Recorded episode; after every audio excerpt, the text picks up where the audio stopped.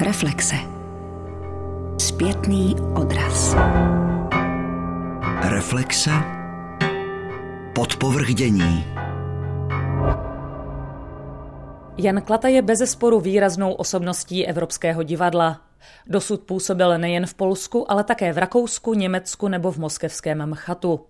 V České republice byly jeho inscenace k vidění na festivalu Divadlo v Plzni a Palmov Festu a nyní má Pražské divadlo pod Palmovkou na repertoáru už dvě jeho inscenace. Shakespeareovo něco za něco a Goethova Fausta. Už samotná příprava inscenace Faust vzbuzovala rozruch a polemiku, zvláště proto, že až do premiéry režisér o finálním obsazení některých rolí a vůbec pojetí tohoto titulu mnoho veřejně neprozradil. A jelikož se jedná o jedno z nejrozsáhlejších evropských dramatických děl, byla premiéra vyhlížena s velkým očekáváním. Já měla tu příležitost účastnit se některých zkoušek a pořídit na nich zvukový záznam, o nějž se v tomto pořadu podělím. Nieśmiało wchodzi. Jo. Jakby ktoś go, ktoś niewidzialny, zaprosił go na scenę. Někdo neviditelný pozval go na jeviště. Nic ci ludzie nie dorastają. Nie dorastają do nas po prostu. Widownia nie dorasta do, po prostu do Fausta. To jest o tym przecież, że świat do niego nie dorósł. Cały, cały ten tekst jest o tym, że świat do Fausta nie dorósł. Tylko Mephisto ewentualnie dorasta do niego. Zobacz.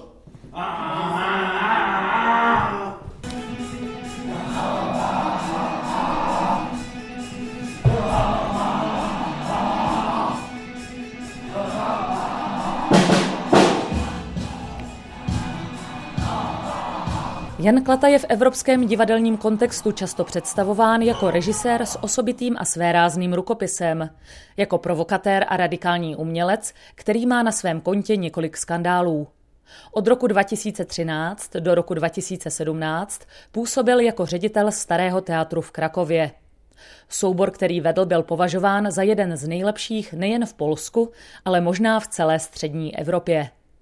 Čím si Jan Klata zasloužil označení radikální a jak výrazná je jeho pozice v současném Evropském divadle? O tom jsem se bavila s teatrologem Janem Jiříkem, který dlouhodobě sleduje polskou divadelní scénu. Jan Klata ve starém teátru v Krakově působil od roku 2013 až tedy do toho loňského roku, do roku 2017 a postupně se mu podařilo vybudovat výrazný divadelní dům. Jednak eh, samotným repertoárem, jednak tím, které režijní osobnosti do Krakova zval k pohostinným režím a potom také hereckým souborem, který postupně doplňoval i o některé herce, se kterými spolupracoval už například ve Vroclavi a za ty čtyři roky se mu podařilo dát dohromady opravdu pozoruhodný herecký soubor, který na sebe takzvaně, jak se říká mezi divadelníky, slyšel a to jeho divadlo i navzdory tomu, že se jedná o velmi silnou režijní osobnost s velmi výrazným režijním rukopisem, tak to jeho divadlo ve starém teátru stálo překvapivě hlavně na herci a na hereckých osobnostech. V České republice jsme měli příležitost vidět dvakrát, jak pracuje se souborem divadla pod Palmovkou.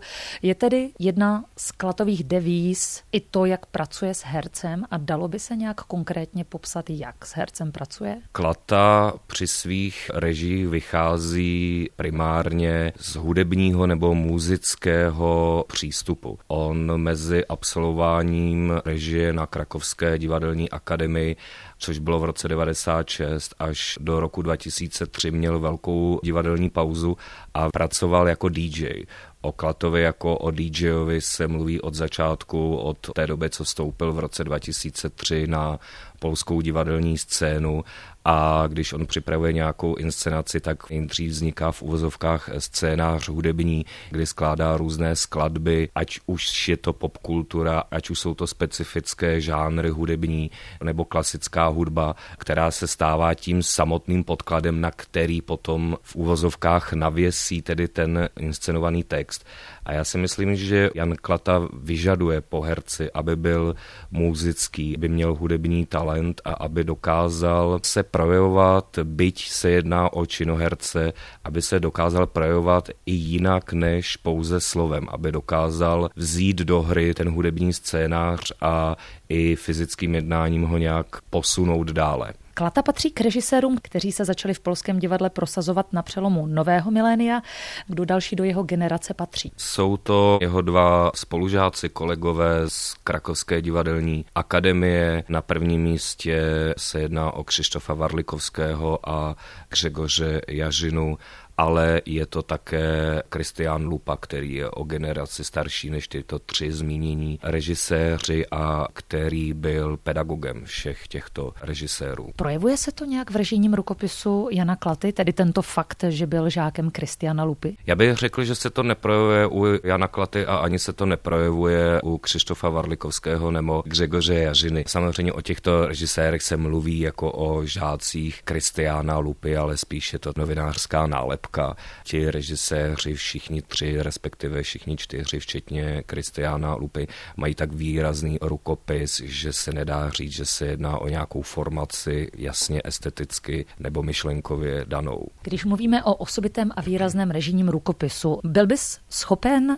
nějakými základními charakteristikami pojmout v režijní rukopis? Jednak je to ta zmíněná hudba, o které jsem už mluvil, to je základ. Prostě Klata je DJ.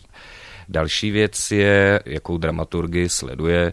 Tu jeho tvorbu můžeme rozdělit do tří základních rovin. Jednak je to klasika, ať jsou to antické hry, ať je to Shakespeare, Ibsen, Gogol a tak dále, ale k této klasice přistupuje výrazně, to znamená nebojí se škrtat, nebojí se na ten text někdy velmi razantně uplatnit svoji inscenační vizi. Další linií jeho tvorby je současná dramatika, ať už současných polských autorů, a tedy hlavně autorek, anebo svojí vlastní. Jan Klata také je autorem několika divadelních her. A potom je to dokud drama, nebo dokud divadlo, kdy Jan Klata se dá považovat za zakladatele této linie divadla v Polsku, kdy v roce 2006 ve Vroclavském polském divadle inscenoval inscenaci Transfer, která vycházela z principů orální historie a pojednávala o přesunu obyvatelstva jak polského, tak německého směrem na západ po druhé světové válce. Co do témat a žánrů, to je docela široký rozmach. Do určité doby teda ve Starém teatru v Krakově proč je Jan Klata považován za provokatéra nebo za kontroverzního nebo za režiséra, který dělá skandální inscenace, protože to, co jsem já tady zatím viděla na českých jevištích, to mě nějak nepřesvědčilo o tom, že by to byl skandální režisér. Ona je to trošku taky taková, řekněme, PR-ová nálepka, které Jan Klata se nebrání a kterou i někdy záměrně tak jako ukazuje, ale faktem je, že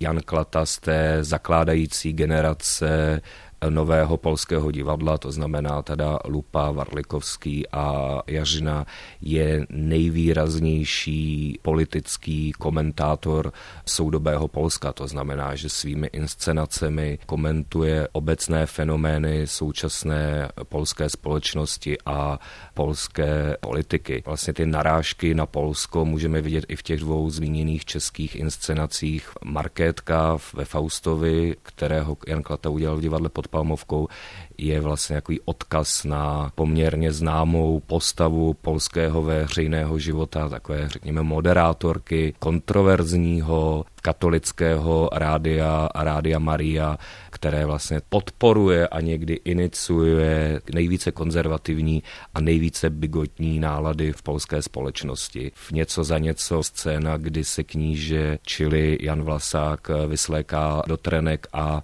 na jedné straně má napsáno Roma a na druhé straně Amor, tak to je vlastně odkaz na poznaňského biskupa, který tyto podobné trenírky vozil posluchačům kněžského semináře v Poznaní a potom je tedy znásilňoval. Ta kauza tohoto kněze Juliše Pahece byla v Polsku poměrně široce komentovaná a dlouho se táhla, aby tento poznaňský arcibiskup potom teda musel se pod nátlakem veřejnosti vzdát své funkce. A tady to jsou vlastně takové příklady, kdy můžeme vidět, čím i ten eh, Klata může provokovat polskou divadelní veřejnost, protože ty jeho odkazy na tu konkrétní realitu a zejména tedy v těch klasických divadelních textech jsou velmi zřejmé, jasné a razantní. Mohli bychom říci, že možná za provokativnějšího a kontroverznějšího bude považovaný v Polsku spíš než v České republice a teď mám na mysli možná Prahu, protože v Praze se řekněme na provokativní inscenace nebo na inscenace, které jsou všude jinde považovány za provokativní, reaguje docela klidně. Určitě se reaguje jinak eh, klidněji než v Polsku, také je to dáno, že my dva chodíme spíše na premiéry, kam přichází, řekněme, buď blazeované, nebo takové velkorysejší publikum. Já, když jsem se byl podívat na něco za něco s klasickým publikem divadla pod Palmovkou, tak tam to publikum žilo, reagovalo trošku více, ne, že by teda docházelo k nějakým hlasitým reakcím a odchodům, jako je to v Polsku. Český divák není naučen veřejně projevovat svůj názor nebo projevovat svůj názor ve veřejném prostoru, což Poláci jsou schopní a ochotní a jsou na to zvyklí a děje se tak. Jan Klata hnedka na začátku toho jeho šéfoství ve Starém teatru v roce 2013 zažil několik demonstrací té konzervativní části publika, která v něm viděla toho, kdo vlastně jim ukrad tu národní scénu, protože Starý teatr je národní divadlo, spadá pod ministerstvo kultury a v Polsku existuje nějaká taková představa veřejná, co to je tedy ta národní instituce, co má dělat, jak se tam má hrát, jak se tam má inscenovat, jak se tam má mluvit. A to samozřejmě je něco, co Jan Klata nedělá a dá se říci, že v tom roce 2013 vůči němu byla organizovaná až taková kampaň, která vyvrcholila tím, že jedna z prvních repríz jeho první inscenace, kdy už tedy byl šéfem krakovského starého teatru, jednalo se o inscenaci do Damašku podle Strindberga, tak eh, ta byla přerušena diváky a se tam křičelo, že to tedy není to pravé národní umění a že tedy Klata nemá co ve starém divadle co dělat. Já viděla zatím dvě inscenace, lépe řečeno dvě představení dvou inscenací Jana Klaty, něco za něco a Faust, což jsou dvě inscenace divadla pod Palmovkou. Jaké inscenace Jana Klaty si měl příležitost vidět ty? Jan Klata byl výrazný a úspěšně stoupil po té dlouhé pauze na polské scény hnedka svojí první inscenací Revizor v roce 2003, kterou udělal v divadle Valbřich a která tedy byla pozvána na festival Dialog ve Vroclavi a vlastně tam začala ta jeho velká sláva a Klata ze dne na den se stal jedním z těch hlavních polských režisérů. To je opět klasika, kterou Klata přesadil do reality Polska po výjimečném stavu, to znamená, že jsme někdy v 80. letech. Je to vlastně strašně veselé, taková parodie té socialistické estetiky, neustále nějakého nedostatku ve výrobě, kdy postavy tam řeší i to, že není například toaletní papír a tak dále. Tato inscenace vlastně skončila v naší přítomnosti posledním závěrečným obrazem, kdy se ocitáme na Prahu toho nového milénia a Klata vlastně vlastně tím říká, že takové to podlejzání těm moci pánů, a nebo spíše úředníčkům, je typické za jakéhokoliv režimu a že v tom se společnost, pro kterou tu divadlo dělá, čili pro polskou společnost, neliší od těch 80. let a od komunistického zřízení to nebylo úplně moc příjemné divadlo pro polskou společnost, která si vytvořila během těch 90.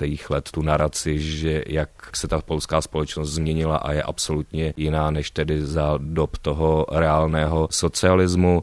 Další věc je, že Valbřich v té době byl velmi zajímavým divadelním místem, ale co se týče života běžného občana, tak to vlastně bylo město, které nejvíce poškodila trans transformace v 90. let. To bylo město, řekněme, významu České Ostravy nebo severočeského kraje, tedy výrazně průmyslové, založené na hutním průmyslu. A Jan Klata do této inscenace obsadil nezaměstnané rolníky. Tenhle ten jako vztah, to překračování do reality, překračování pomyslné divadelní rampy, to je pro Jana Klatu taky velmi typické. A co je teda ještě typické a co jsem neřekl, je to, že Jan Klata končí své inscenace výrazným obrazem. Vidíme ty výrazné obrazy i v inscenacích, které režíroval tady v Česku, ať už je to tedy v něco za něco, anebo ve Faustovi, případně v Nepříteli lidu, který tady byl pozván na festival Palmofest. Polská vláda reagovala na Klatův kulturně politický aktivismus a jeho výrazný režijní rukopis tak, že mu nebyl prodloužen mandát nebo jeho funkce uměleckého šéfa ve Starém teatru.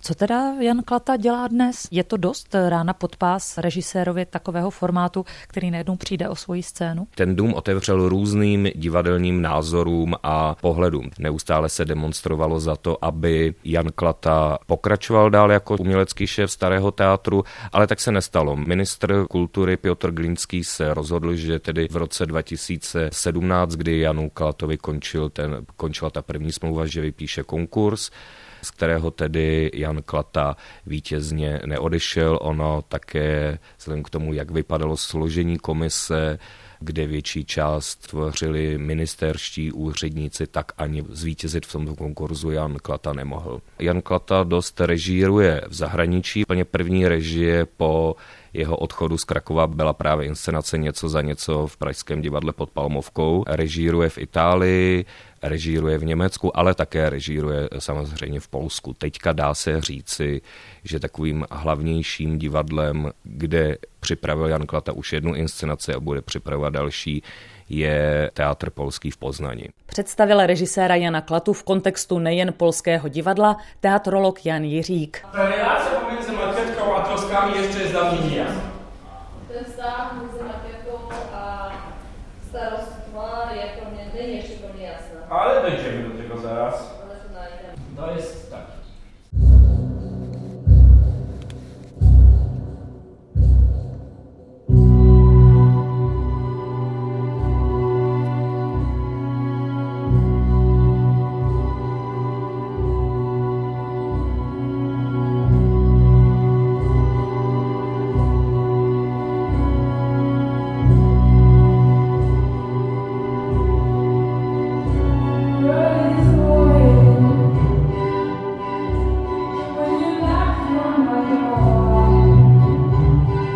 Kolik ze své radikální poetiky přenesl Jan Klata do inscenace Faust v divadle pod Palmovkou? Poznej sílu mou,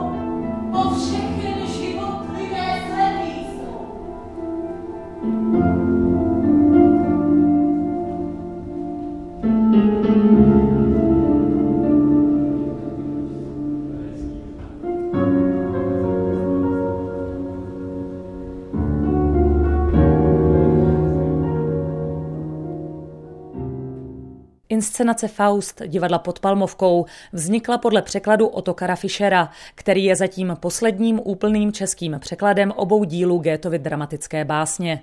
Kmenový dramaturg divadla pod Palmovkou Ladislav Stýblo vysvětlil, proč se Faust stal součástí jejich repertoáru. Faustovské téma je zvláštní, nějakým zvláštním způsobem se tady na to Libní vnáší nad tím divadlem. Zejména kvůli tomu, že Libeň je prosulým sídlem prokletých básníků, jako Karla Hlaváčka, samozřejmě Bohumila Hrabala, který všichni to faustovské téma nějakým způsobem zpracovávali. My jsme vlastně Fausta jako dramaturgové nabízeli panu Klatovi už minulý rok. Tehdy si ho nevybral, nabízeli jsme Marlovova Fausta, tedy abych byl přesnější, což je vlastně ten první divadelní Faust, který vznikl. On se týden nevybral, vybral si Shakespeareovu hru něco za něco, kterou taky tady s velkým úspěchem zinscenoval, ale letos se k tomu sám od sebe vrátil. On si vybral Fausta, že prostě cítí, že soubor poznal natolik, že je čas se do tohoto velmi náročného titulu pustit. A dokonce řekl tehdy takovou větu, že kdyby neznal naše herce z Palmovky, tak by se do toho nikdy nepustil. A že vlastně má pocit, že jediné divadlo, kde to může udělat on, to Fausta je právě prostě divadlo pod Palmovkou, což je samozřejmě pro nás velká čest. Ale musím říct, že on od prvních chvíli, kdy jsem přijel na začátku ledna a začal vlastně tu inscenaci velmi intenzivně, tak jak on to umí připravovat, takže bylo vidět, že opravdu je na míru k souboru, tak teda prostoru a všemu, jo, že skutečně chtěl prostě, aby ten Faust byl tady. Když jste se začali s Janem Klatou bavit o Faustovi, Johana Wolfganga Goethe, Jaká témata padala? Jak jste ty diskuze vedli? Jan Klata chtěl vlastně toho Fausta udělat tak, jak se domníváme, že se dělat má a jak se domníváme, že to napsal i Goethe, že to je vlastně zásadní zpráva o společnosti, která v tom jako ukryta. Druhá záležitost, kterou tam Goethe řeší, je, že tam vlastně řeší úlohu umění v té společnosti, jo, nebo vůbec jako způsob, jak vznikají básnická díla, jak mohou působit, nebo jak působí či nepůsobí a tak dále. Třízen z tvorby, dal by se říct. A třetí podstatný téma, podstatná linka, která tam probíhá, je vlastně linie až jako anatomie vlastně lidských vztahů, včetně teda primárně milostných. Poslední podstatná záležitost je vztah tedy člověka k Bohu, ale to vlastně souvisí s tou společenskou angažovaností toho díla. Takže všechny tyhle ty věci se diskutovaly, přičemž teda ta společenská zpráva nebo zpráva o té společnosti a o vztahu člověka k Bohu nebo k vertikále, chcete-li, jaké je postavení člověka ve vesmíru a v dějinách, tak tohle bylo nejpodstatnější. To je ovšem nesmírně komplikovaná problematika. Co vám pomáhalo třeba při dramaturgické práci, ve spolupráci s Janem Klatum? Co to pro vás znamená spolupracovat s tímto režisérem? První slovo, který mě napadne, je, že to pro mě znamená velkou čest. To se opravdu nestává často, že můžete spolupracovat s režisérem, který opravdu je schopen tak hlubokého vledu do problematiky a, a navíc je ochoten to jako zinscenovat opravdu v té šíři a hloubce, v jaké on to vidí, jo, což je další věc, je to nesmírně jako náročný proces a úsilí a on opravdu eh, v uvozovkách řečeno nechá spadnout na zem ani prostě hercům, ani nám dramaturgům, ani prostě ničemu a žádný složce. Všecko do poslední mrtě se snaží vlastně využít, vytěžit, prověřit, zavrhnout v případě, že to nefunguje. A je to skutečně tak, že nemá žádný problém přijmout třeba nějaký jiný stanovisko nebo jiný pohled. Když se mu to zalíbí, nebo když je to nevyvratitelný fakt, tak třeba přeinscenuje celou scénu, když mu někdo řekne, že prostě má pocit, že by to mohlo být ještě jinak. To je úžasný. Jo. Udělali jsme z toho verzi, která je velmi radikálním řešením, ale v tuhle chvíli máme pocit, že vlastně nic podstatného podstatného z toho Goethova díla se z toho nestratilo. To je další věc, kterou bych chtěl na Janu Klatovi vlastně vyzdvihnout, že on přestože jeho režijní rukopis je dost razantní a radikální a opravdu se, abych tak jako řekl, s tím dílem vlastně jako nemazlí a je schopen velmi jaksi ostrých teda přístupů k tématu i, i k textu. Speciálně teda co se týká vlastně krácení a on sám o sobě říká, že je divadelní sampler, takže vlastně funguje tak, jako fungují vlastně DJové, který spojí několik děl dohromady do úplně nového tvaru, ale vlastně spojují ty původní věci do nových souvislostí. On neváhá zapojit do toho výsledného divadelního tvaru v podstatě cokoliv. Ale sleduje přitom vždycky tu myšlenku, která v tom původním díle je obsažena. A bylo třeba úžasný, že on přestože neumí česky, tak on se učil česky. Jak na sebe prozradil, vlastně kvůli Faustovi se učil česky a ovládá dneska češtinu velmi slušně. Dokonce bych řekl, že je schopen pracovat s textem líp než starý český režisér, protože skutečně dochází třeba k věcem, kdy on upozorňuje herce na některá slova, která považuje za podstatná a má naprosto se v tom nemýlí. My jsme mu připravili dvojazyčný text, aby se v tom orientoval a ty škrty probíhaly tak, že jsme to několik dní tedy intenzivně škrtali, vyrobili jsme z toho, ten původní Faust má tu, tuším 12 tisíc veršů, což je naprosto neuvěřitelný objem. Je to vlastně trojnásobek Shakespeareova Hamleta.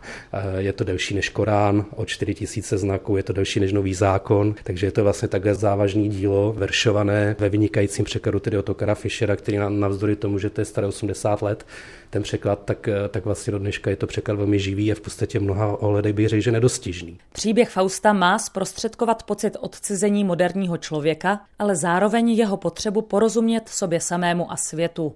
Podle Jana Klaty je nutností, aby se divadelníci potýkali s předlohami, které jsou moudré, mnohdy moudřejší než režiséři nebo herci. Je to gdzieś z jedné strany fundament naší civilizací. Goethova Fausta pokládám za základní text naší civilizace. Goethův Faust rozhodně předstihl svou dobu a předstihl i naši dnešní dobu, zejména pokud jde o druhou část, která je ve své formě i obsahu neskutečně moderní. Když jsme tu druhou část zde s celým tvůrčím týmem četli, byli jsme uvytržení, jaký kaleidoskop dojmů v nás vyvolala. Je to doslova divoká jízda. Kaleidoskopu vražen i taky šalenčej jazdy. Za zvláště komplikovaný a jednoznačnému výkladu se vzpouzející je považován druhý díl Gétova Fausta. Jak ho tedy vykládá Jan Klata a jak podle něj ovlivňuje interpretaci dílu prvního? Struktura tego textu, zvláště v druhé části. Specifická struktura a obsah textu ve druhém dílu Fausta nás přesvědčili o tom, abychom přehodnotili náš postoj i k dílu prvnímu.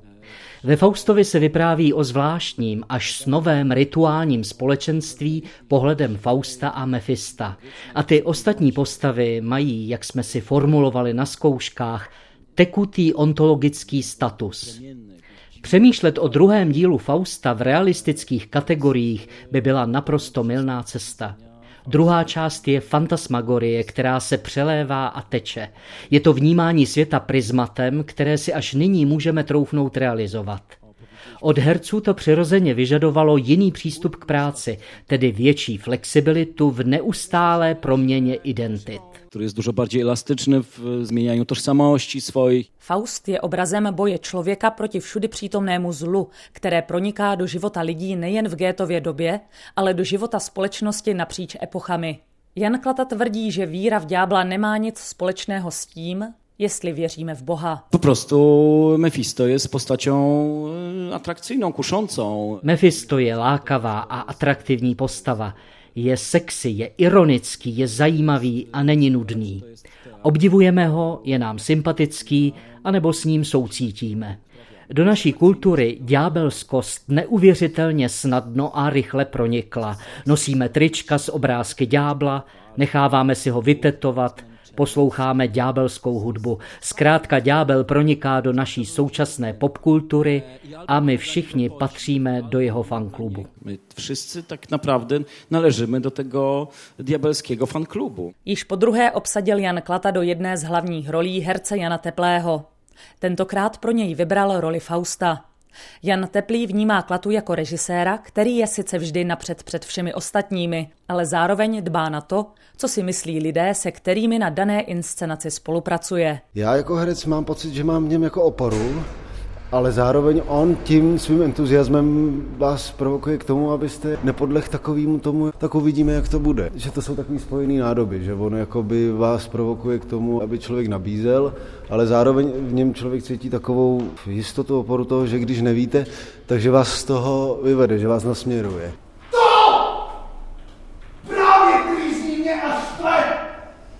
Ty staré chtěl bych dostat z domu sám, abych podlíp vysyset. Když nepatří mi těch pár stromů, já nevěřím, že můj je svět.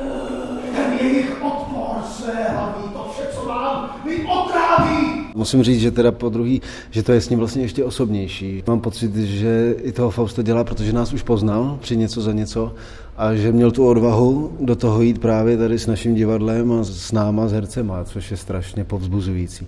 Ty zkoušky začínají a od začátku od těch čtených on o tom vždycky hrozně moc ví, ale tvoří tu naši realitu, dělá to samozřejmě od dnešku a vyžaduje pozornost, maximální soustředění, ale zároveň tentokrát mám pocit, že takový osobnější i to téma pro něj, což mě překvapilo a potěšilo, že vlastně má v sobě hrozně moc jako humoru. Takže vy sám musíte být tím zanícený a to jeho baví a tím pádem on víc než z té přísnosti, myslím, že tak zkoumá, kdo jak, jako, kam až mu leze ta fantazie. Dávám spoustu materiálů na přemýšlení, ať je to hudba, ať jsou to podněty, jak na internetu on to má rád hrozně, nebo protože to děláme od dnešku, takže vyložívám jako karty na stůl a vy na to musíte nějak zareagovat. Co vám pomohlo při výkladu Fausta, ať už dramaturgickém nebo režijním, pochopit to dílo? V určitém věku vlastně vás tyhle věci, co tam jsou obsažené, začnou jako velmi zajímat a začnete se jima trápit a začnete mít trošku takový ty větší ještě sebereflexe a vlastně co s tím časem, který už jako třeba nám zbývá, že jsme tady na chvíli. A mám pocit, že to je strašně, to zaleze pod kůži. Se nevyhnete tomu přemýšlet o tom, co jste po sebou zatím jako zanechal nebo co jste napáchal a co by se mohlo stát, kdybyste se jako, nedej bože, vrhnul někam, kde byste ještě mohl něco napáchat. To celé začíná z takové frustrace toho člověka a to je strašně nebezpečný, protože pak jsme jako schopni asi vymyslet spoustu zvěrstev a zanechávat po sobě spoušť jenom proto, aby jsme ukojili svý vlastní ego a to je téma, z kterého já mám husí kůži. Mohla bych se zeptat, kdo je Faust ve vašem podání, jak ho čtete, ale já se zeptám, jak se ve vás usazuje, řekla bych to spíš tak procesuálně. V tuhle chvíli cením takovou samotu a prázdnotu a myslím, že je to taková věc, že ten člověk sice má všechno, co chce, ale je hrozně sám a jako i když zažijete toho spousty, tak to neznamená, že musíte být šťastný. A on to tak trošku asi ani nechce, nebo já nevím, jestli to chce ještě furt být šťastný, ale že mu utíkají takové ty věci, ze kterých by mohl být šťastný. To, že do role Mefista byla obsazena Tereza Dočkalová, se dlouho tajilo. Proč? Na to zná odpověď jen sám Jan Klata. Byla to už druhá spolupráce Terezy Dočkalové s Janem Klatou. Před rokem ji obsadil do role Izabely v inscenaci Něco za něco. Zajímalo mě tedy, jak se tentokrát připravovala na roli Mefista. Já se nějak nepřipravuju předtím, než se dovím, co vlastně chce režisér, protože často se to nepotká a lidi jsou z toho opak naštvaný. Jak jste si tedy společně s Janem Klatou začali vykládat tuto postavu? První, co tak pouštěl takový předobraz a to je estonský zpěvák, který se jmenuje Tommy Cash. Je to takový estonský způsob The Antwort, akorát v jednom člověku. I co se týče estetiky těch videoklipů, které jsou podle mě výborný a on teda vypadá úplně totálně jako malý ďáblík. Ale co teda potom jsme nějak rozvíjeli, je, že peklo, ďábel je nám prostě sympatický už dlouho, vlastně od té doby, co žijeme v nějaký popkultuře, takže celá popkultura je postavená na tom, že temnota je jako pro inteligentního člověka přitažlivá nějakým způsobem, protože je prostě cynická, někdy sarkastická a vtipná. Máme to vyložený tak, že dejme tomu, že třeba Mephisto je prostě v tomhle jakoby peklo korporátu ještě takový junior management. to znamená, že třeba ještě nemá moc zkušeností, nebo takhle se spíš tváří. je to jedna z jeho tváří, že jakoby toho moc nezná, vypadá, že neumí do pěti napočítat a častokrát je zaskočený tím, co vlastně Faust dělá. Že je to možná horší než to, co by sám vymyslel? Ano, častokrát je peklo zaskočené tím, čeho jsou lidi schopni. Myslím, že se to takhle dá vykládat.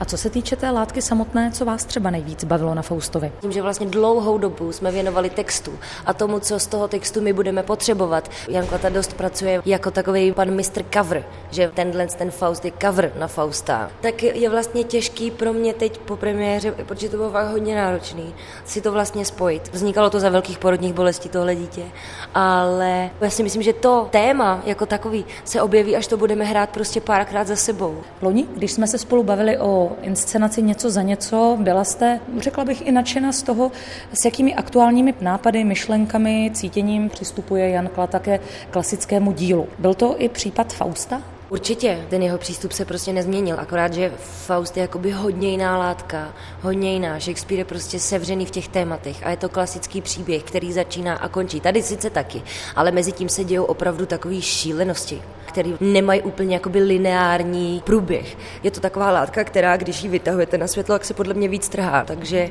si myslím, že z toho se to opravdu musí ještě chvilku jakoby usadit. Rozsáhlá dramatická látka, jakou je Goethův Faust, jistě potřebuje být krácena a lidově řečeno zhušťována. Podle divadelního kritika a publicisty Vladimíra Mikulky je ale důležité se ptát, zda takové zhušťování a krácení textu dává stále smysl a není nahrazováno pouze trivializací. Což obávám se, že v Klatově případě docela dost často nastalo.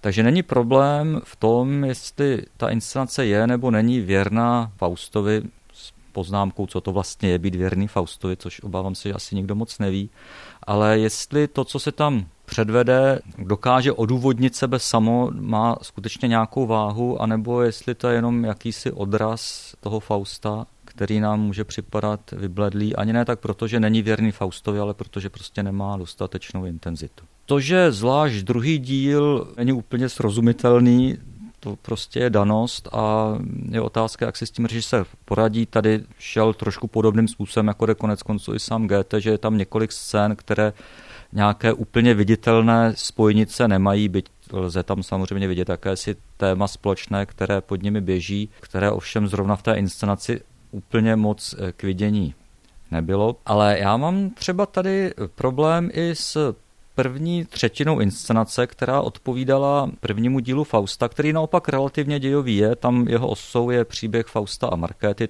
tak jak ho asi předpokládám všichni znají, nebo aspoň tuší, co se tam děje. Ale zdaleka tam není jenom tohle.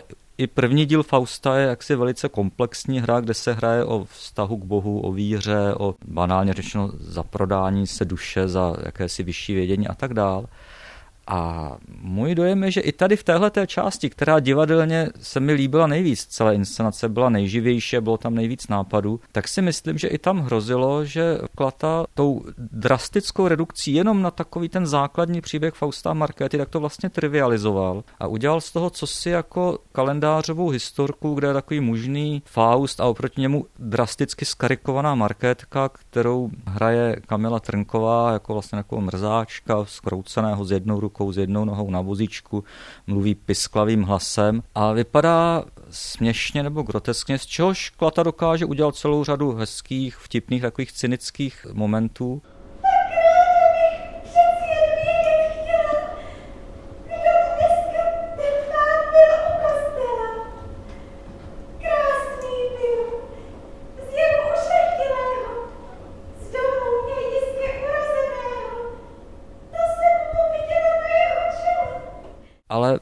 Vlastně začne být jednotvárné a mám pocit, že to je nápad, který prostě je samoučelný. Nakonec skončí to jako samoučelnost, i když on to potom použije úplně v závěru toho, když marketka je sice popravená nebo odchází na popravu, ale zároveň je spasena, tak to tam je předvedeno tím, že ona z toho vozíčku vstane, rozpustí si svoje zrzavé vlasy a odkráčí hrdě z jeviště. Ale tenhle ten jeden moment mám pocit, že nestačí na to, aby bylo odůvodněno to, že tam předtím z hodinu a půl byla v podstatě jednoduchá karikatura. Ta první třetina, souhlasím, byla rozhodně dynamická, svěží. Tedy otázka je, proč se tedy potom takovou mírou soustředí, řekněme, na ten druhý díl Fausta, který je mnohem komplikovanější co do výkladu. Tam jsou jednotlivé scény, které mě prostě banálně řečeno otravovali. A které mě přišly, že vlastně neměli v sobě ani divadelně, ale ani sdělením žádnou extra velkou hloubku. To jsou třeba takové ty scény s císařem, kdy je dlouhá, skutečně dlouhá scéna, kdy oni se připravují na bitvu. Konkrétně to vypadá tak, že sedí kolem stolu, na kterém jsou malí vojáčci pomocí projekce, obligátně se to ukazuje vzadu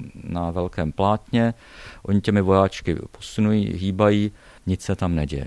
Nakonec to skončí tak, že Faust s tím s Dorocísařem soupeří vlastně jako tou hospodskou pákou a když to vypadá, že prohraje, tak zásahem Mefista e, zvítězí. Císař se raduje a potom ho trošku vydírá arcibiskup, který ho donutí, aby na to konto, že se spolčil s ďáblem, tak aby stavil nové kostely, což je motiv, který se objeví, který jen tak jako proběhne i u Geta, ale tady si to Klata užije, takže je to dlouhá scéna, kdy ten arcibiskup tam neustále dává na stůl nové a nové modely kostelů, takže samozřejmě cítíme v tom ten protikatolický osten, který asi v Polsku má trošku jinou šťávu než u nás, ale zase člověk se ptá, a má to nějaký jiný smysl, nebo je to jenom tohle? A pokud je tam jenom tohle, a mně se v tom opravdu nedařilo najít něco jiného, tak mi to přijde, že to je opravdu málo. Pozornost je přirozeně soustředěna na Fausta a Mefista, nerozlučnou dvojici, která se v Klatově inscenaci vydává na zběsilou jízdu do pekla.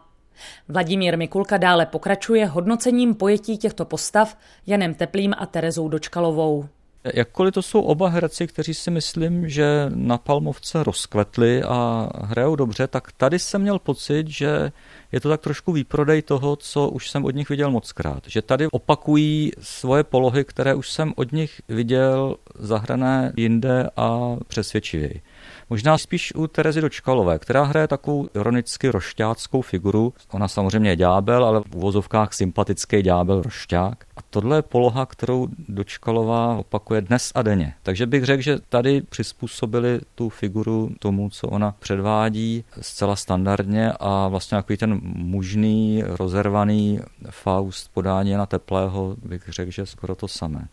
Přičemž tyhle ti dva, tím se dostanu k tématu, který mě u Fausta neustále přichází na mysl, hráli výborně v první Klatově inscenaci něco za něco pod Palmovkou, kde mě naopak přišlo, že oba byli trošku mimo tyhle ty své nejběžnější škatulky a zahráli skvěle jak takovou tu zvláštní napůl cnostnou a napůl vášněmi zmítanou dívku v případě Dočkalové, tak takového to navenek chladného, ale uvnitř rovněž vášněmi zmítaného místodržitele v případě teplého. Tady jsem tenhle ten pocit jaksi intenzivního herectví ani u jednoho neměl. Já jsem ráda, že zmiňuješ ten ironický osten, který jsem výrazně pocitovala při sledování představení inscenace Něco za něco. V případě Fausta mám také pocit, že o značnou dávku ironie, než kvůli cynismu se Klata snažil, ale nevychází to s takovou intenzitou jako právě v Něco za něco. Dalo by se říct, kde je ten problém?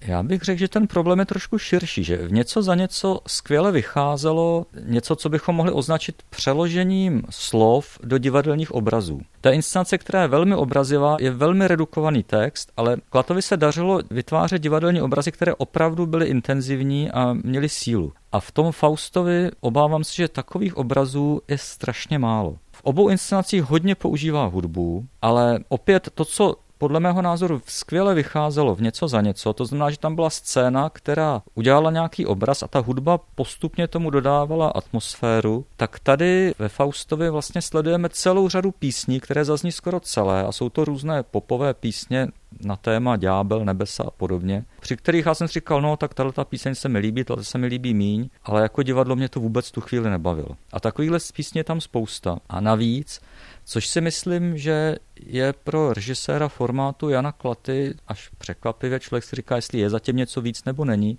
Mám pocit, že výběr těch písní je vlastně triviální. Tam je celá řada písní, které nějakým způsobem souvisí s ďáblem, s nebesy a tak dále, takže se tam objeví taková jakoby technoverze nebo elektronická verze slavné skladby Roberta Johnsona Me and the Devil, nejslavnější blues vůbec. Objeví se tam Stairway to Heaven od Led Zeppelin. Ale člověk si říká, no jako výborně, ale přece jenom není to trošku ilustrativní. I když je to někdy použito ironicky, někdy to není použito ironicky, ale místy to na mě působilo dojmem jako taková jako ne úplně dobře divadelně oživená diskotéka. A znovu zopakuji, nemyslím si, že to je úplně něco, co by člověk očekával od režiséra formátu Jana Klaty.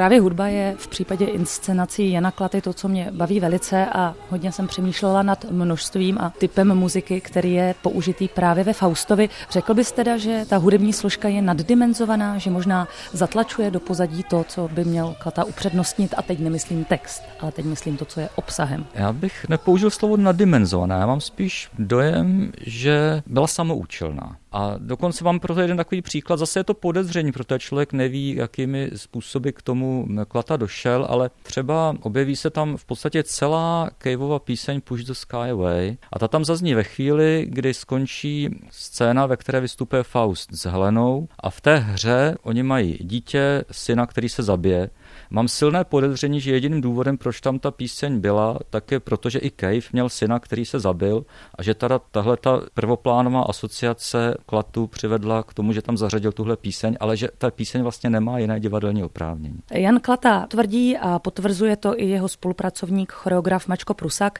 že jeden z důvodů, proč používá hudbu, je i ten, aby si potvrdil muzikálnost herců, aby to, co není potřeba vyjadřovat slovy, bylo vyjádřeno pohybem.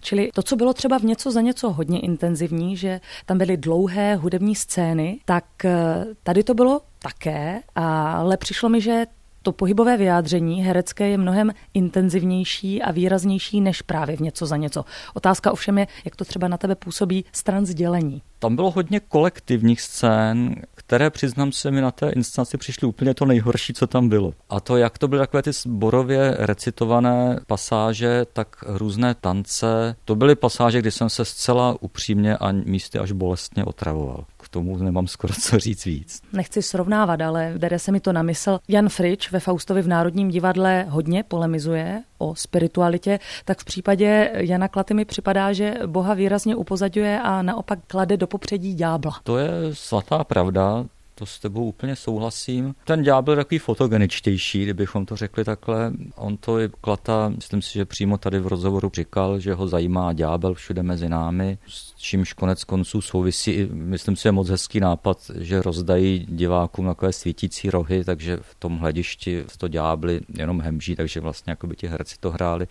tváří v tvář peklu, což je hezký vizuální nápad, i když se s ním vlastně jako už potom nějak zvlášť moc nepracuje. Ten vztah k Bohu se tam objevuje spíš v podobě parodie. Takže tam se několikrát objeví ironicky použitá socha Pany Marie, o kterou si Faust opírá kytaru, když hraje s Markétou každý jednou rukou, vybrnkávají úvod do Stairway to Heaven, pak zakrývají oče Paní Marie, když vraždí Filemona a Baucis, nebo na konci, a to je hezký obraz, nutno přiznat, že to končí velmi efektním obrazem, když z hora z provaziště zjíždí celá spousta soch Pany Marie a Faust je nakonec spasen ale skoro bych řekl, že tyhle ty scény, to spasení, což je konec konců to na Faustovi úplně základní, tak to se tady odbude velmi jednoduše na závěr prvního dílu tím odchodem už zmiňovaným Markétky a na konci takovým tím poloparodickým spasením Fausta s těmi těmi sochami, které tam tak volně povlávají v prostoru, což jsou obojí velmi hezké obrazy, ale že by nějak zvlášť vycházeli z toho, co se předtím dělo, to si úplně jistý nejsem. Uzavřel své hodnocení inscenace Faust divadelní publicista Vladimír Mikulka. Satan is real,